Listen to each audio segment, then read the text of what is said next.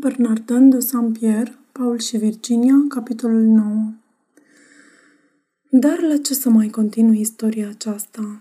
În viața omului este numai o parte plăcută.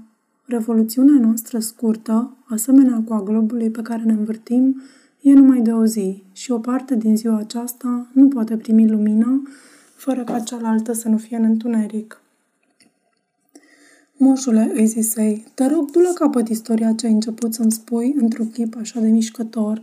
Icoanele fericirii ne plac, dar ale nenorocirii ne învață. Ce s-a întâmplat, rogute, cu nefericitul Paul?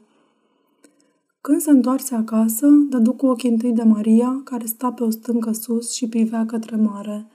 Strigă la ea cu mozării. Unde e Virginia? Maria întoarse capul către stăpânul său și începu să plângă. Paul, ca ieșit din minți, se întoarse înapoi și alergă la port. Acolo află că Virginia se îmbarcase când se luminase de ziua, că vasul plecase îndată și că acum nici nu se mai vedea. Se întoarse acasă și trecu prin curte fără a vorbi cu nimeni. Cu toate că cercul acesta de stânci pare în spatele nostru aproape perpendicular, Platourile verzi care îi despart înălțimea sunt ca un fel de versanți pe care te sui cu ajutorul unor poteci grele până la piciorul conului aceluia de stânci, înclinat și inaccesibil, care se numește Degetul Mare.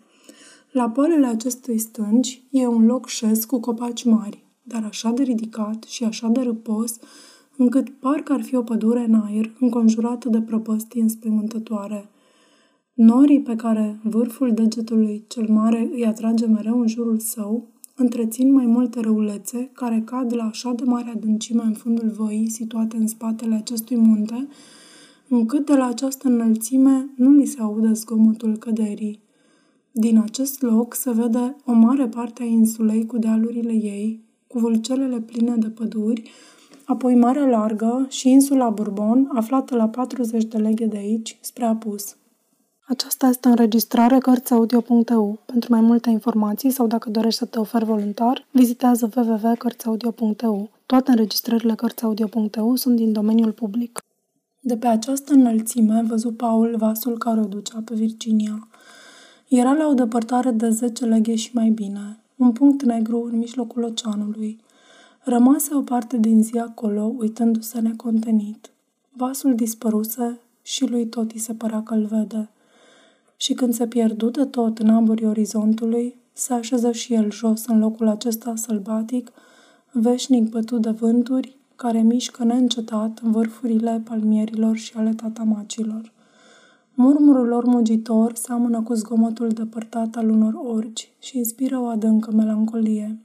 Acolo îl găsi pe Paul, cu capul rezemat de o stâncă și cu ochii ațintiți în pământ. Umblam după el de când răsărise soarele, și cu mare greutate am reușit să-l fac să coboare și să vină acasă. Și cum văzu pe doamna de la tur, îi se plânse cu amărăciune că îl înșelase. Ea ne spuse că vântul începuse pe la trei de dimineață și vasul fiind gata să plece, guvernatorul, urmat de o parte din statul său major și de marinari, veni să se ia pe Virginia în palanchin și că, cu toate plângerile fetei și cu toate lacrimile ei și ale Margaretei, toată lumea strigând că era spre binele lor al tuturor, o luaseră pe fată care pare că era moartă. Dacă mi-aș fi putut lua cel puțin rămas bun de la ea, zise Paul, acum aș fi liniștit. I-aș fi zis, Virginia, dacă atât cât am trăit la un loc mi-a scăpat vreo vorbă care să te fi supărat, spune-mi înainte de a ne despărți pentru totdeauna că mă ierți. I-aș fi zis, deoarece nu mi-e scris să te mai văd, rămâi cu bine, scumpa mea, Trăiește departe de mine, fi mulțumită și fericită. Și fiindcă văzu că mama sa și doamna de la tur plângeau, le zise, Acum căutați pe altul să vă șteargă lacrimile, nu pe mine. Se îndepărtă de ele gemând și începu a rătăci prin împrejurimi. Umblă prin toate locurile care fusese mai scumpe Virginiei. Le spunea caprelor și iezilor ei care se țineau după el behăind. Ce mă întrebați? Nu o veți mai vedea cu mine pe cea care vă hrănea din mână.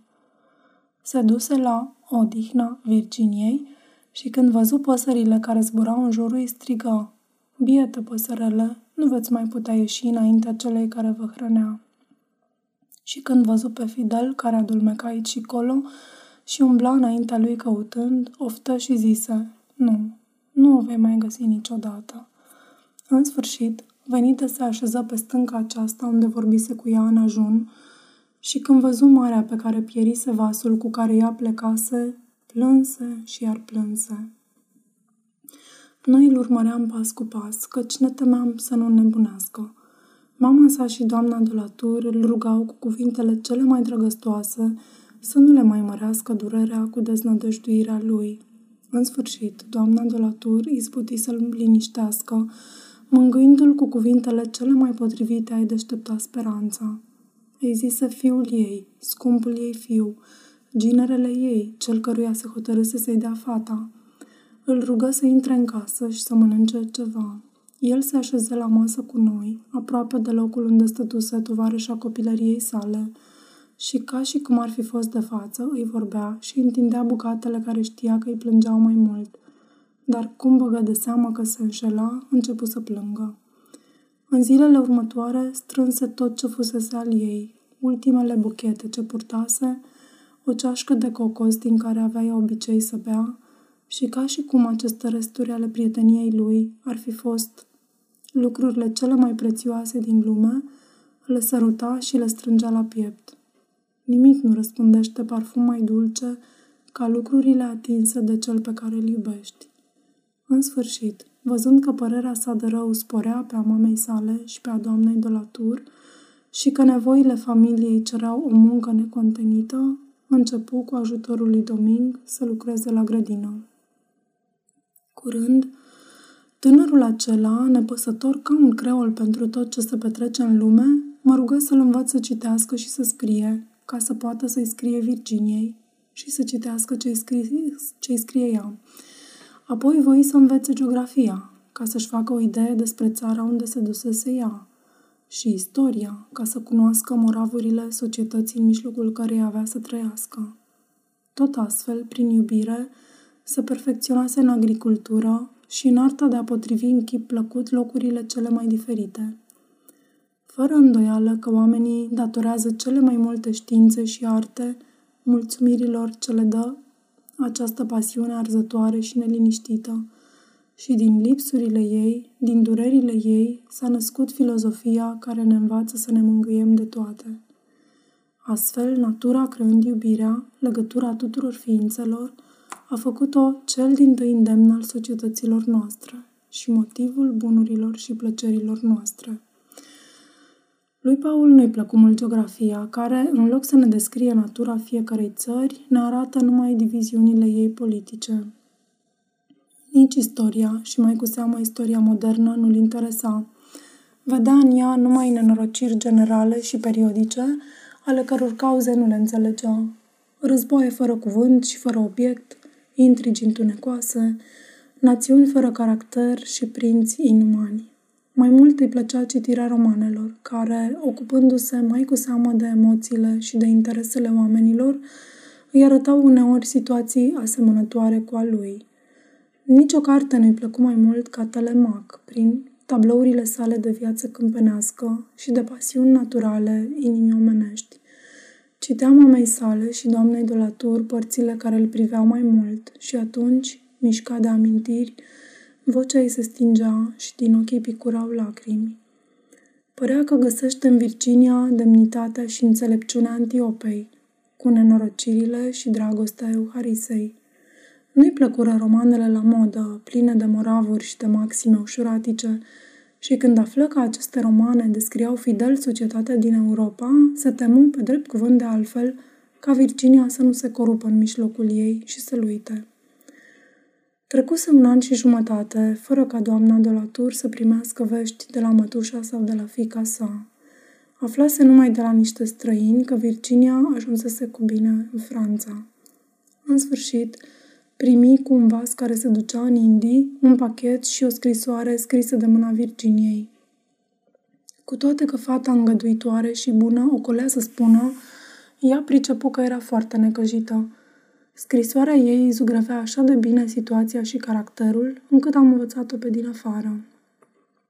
Prea scumpă și prea iubită mamă, Ți-am scris mai multe scrisori cu mâna mea și deoarece n-am primit încă niciun răspuns, mi-e teamă că nu le-ai primit.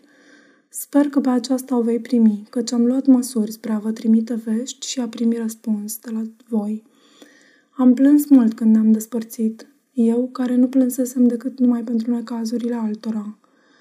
Mătușa mea s-a mirat tare când i-am spus că nu știu nici să citesc, nici să scriu. M-a întrebat ce am învățat de când sunt pe lume și când i-am răspuns că am învățat să îngrijesc de casă și să-ți fac voile, mi-a spus că am privit, primit o educație de servitoare. M-a pus chiar de a doua zi în închisoare într-o mănăstire mare de lângă Paris, unde am fel de fel de profesori care mă învață, între altele, istorie, geografie, gramatică, matematică și să călăresc. Dar am așa de slabe înclinări către aceste științe, încât profesorii aceștia nu vor fi de mare folos.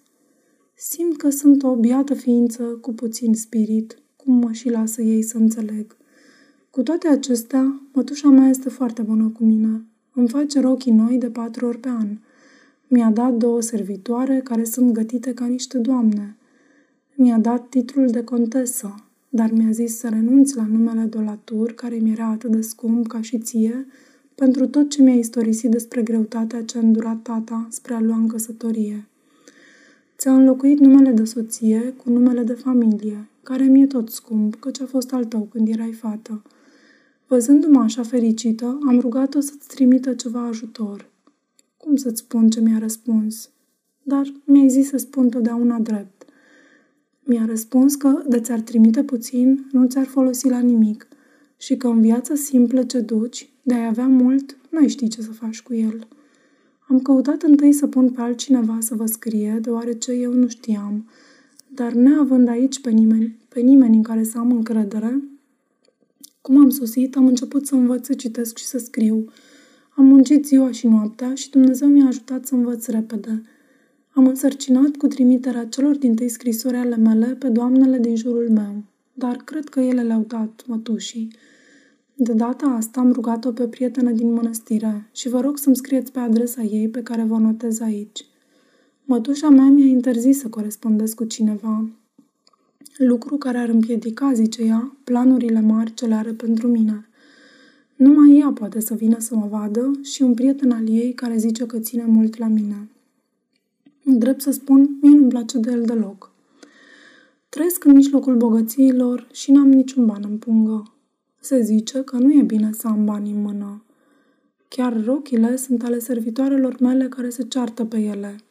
În semnul bogățiilor sunt mai săracă decât când eram lângă dumneata, căci nu am nimic de dat.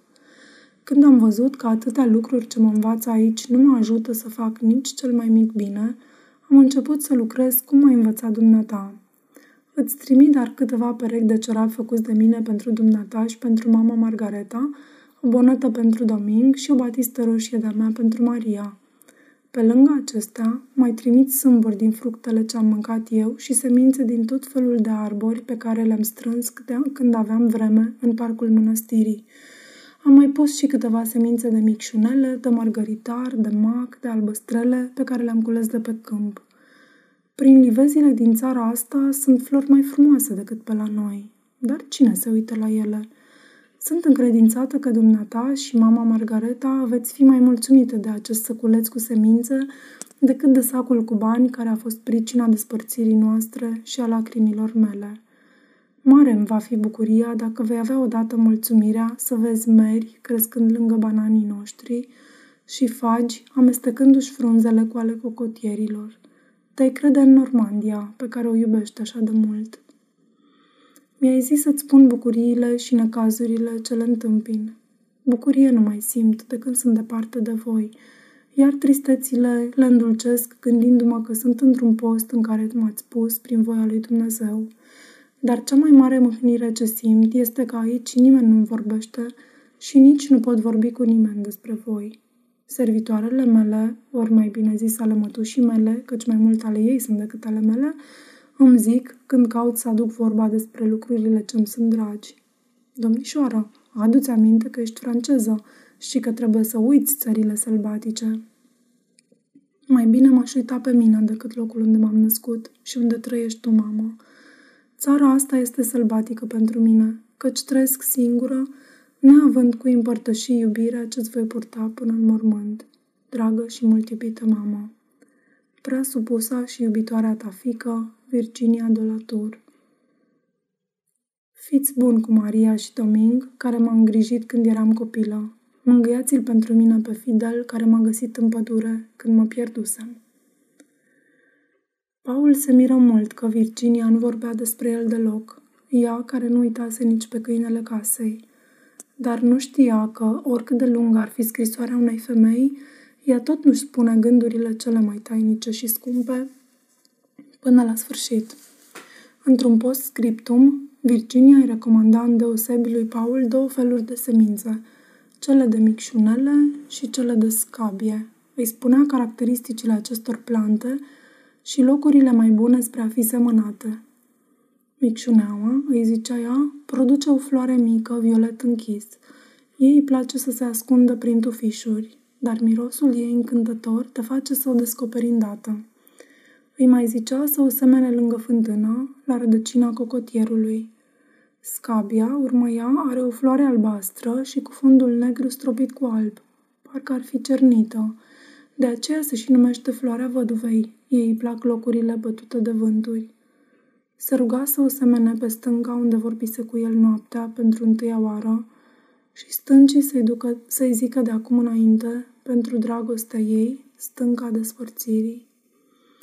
Ea pusese aceste semințe într-o punguliță a cărei țesătură era foarte simplă, dar care păru fără preț lui Paul când văzu un P și un V împletite din păr, pe care îl recunoscu după frumusețe că era al Virginiei.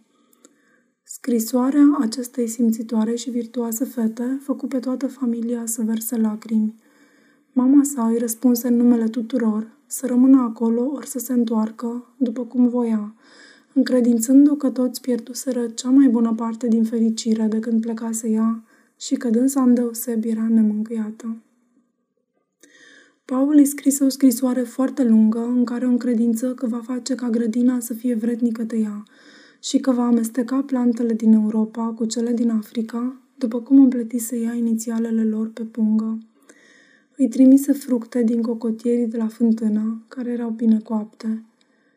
Nu mai trimitea, adăugă el, nicio altă sămânță din insulă, pentru ca dorința de a-i vedea fructele să o determine să se întoarcă mai repede. O rugă să asculte cât mai curând dorințele arzătoare ale familiei și ale ei însăși, deoarece el unul nu mai putea gusta nicio bucurie departe de ea.